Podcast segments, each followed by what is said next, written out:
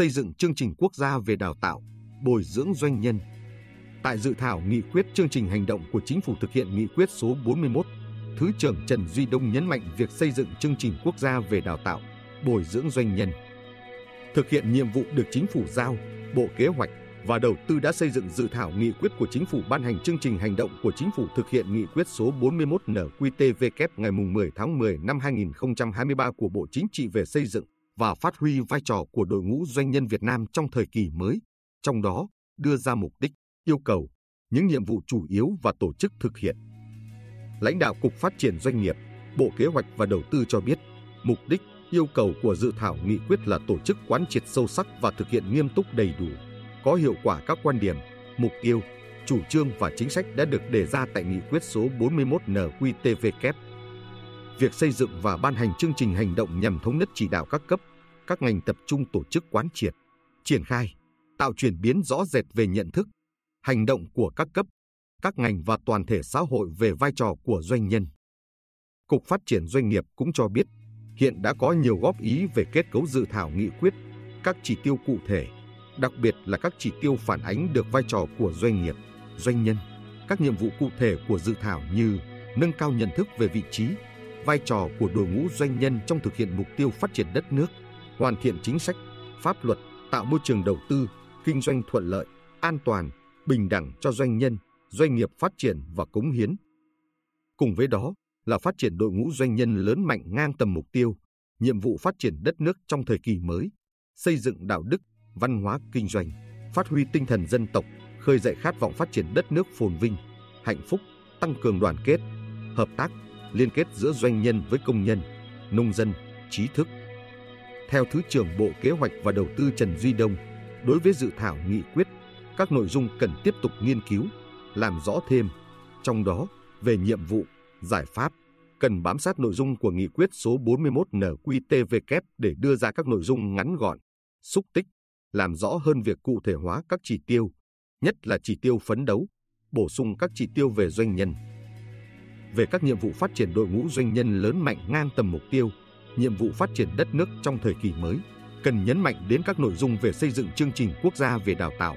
bồi dưỡng doanh nhân nhằm khuyến khích doanh nhân, doanh nghiệp ở tất cả các thành phần kinh tế, phát huy vai trò tiên phong trong một số ngành lĩnh vực mới nổi, có lợi thế cạnh tranh, xây dựng đội ngũ doanh nhân có tầm nhìn, đổi mới sáng tạo, trách nhiệm xã hội, Thứ trưởng Trần Duy Đông cho hay. Trên tinh thần đó, Thứ trưởng Trần Duy Đông đề nghị Cục Phát triển Doanh nghiệp chủ trì soạn thảo khẩn trương nghiên cứu, tiếp thu các ý kiến để tiếp tục hoàn thiện dự thảo. Trong đó phải thể hiện được tinh thần đồng hành, chia sẻ cùng doanh nhân, lấy doanh nhân, doanh nghiệp là đối tượng phục vụ, tạo môi trường thuận lợi cho các doanh nhân đầu tư kinh doanh nhằm thực hiện mục tiêu được đưa ra tại nghị quyết số 41 NQTVK là phát triển đội ngũ doanh nhân lớn mạnh về số lượng, chất lượng, cơ cấu hợp lý, có tầm nhìn, trí tuệ, đạo đức, tinh thần kinh doanh, làm giàu chính đáng, năng động, sáng tạo, năng lực quản trị tiên tiến, tuân thủ pháp luật, có đạo đức, văn hóa kinh doanh mang bản sắc dân tộc, có trách nhiệm xã hội, ý thức bảo vệ môi trường, đóng góp xứng đáng cho các mục tiêu phát triển đất nước. Trước đó, vào ngày Tết Doanh nhân ngày 13 tháng 10 năm 2023, cộng đồng doanh nghiệp Việt Nam đón nhận một tin vui, một món quà hết sức có ý nghĩa. Tổng Bí thư Nguyễn Phú Trọng ký ban hành nghị quyết số 41 NQTVK về xây dựng và phát huy vai trò của đội ngũ doanh nhân Việt Nam trong thời kỳ mới. Đây được xem là nghị quyết lịch sử với giới doanh nhân kể từ sau nghị quyết số 09 NQTVK của Bộ Chính trị khóa 11 cách đây hơn một thập kỷ.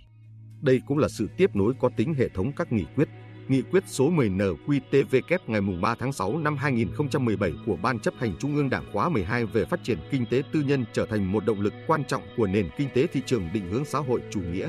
Nghị quyết số 12 NQTVK ngày 3 tháng 6 năm 2017, hội nghị lần thứ 5 Ban chấp hành Trung ương Đảng khóa 12 về tiếp tục cơ cấu lại, đổi mới và nâng cao hiệu quả doanh nghiệp nhà nước.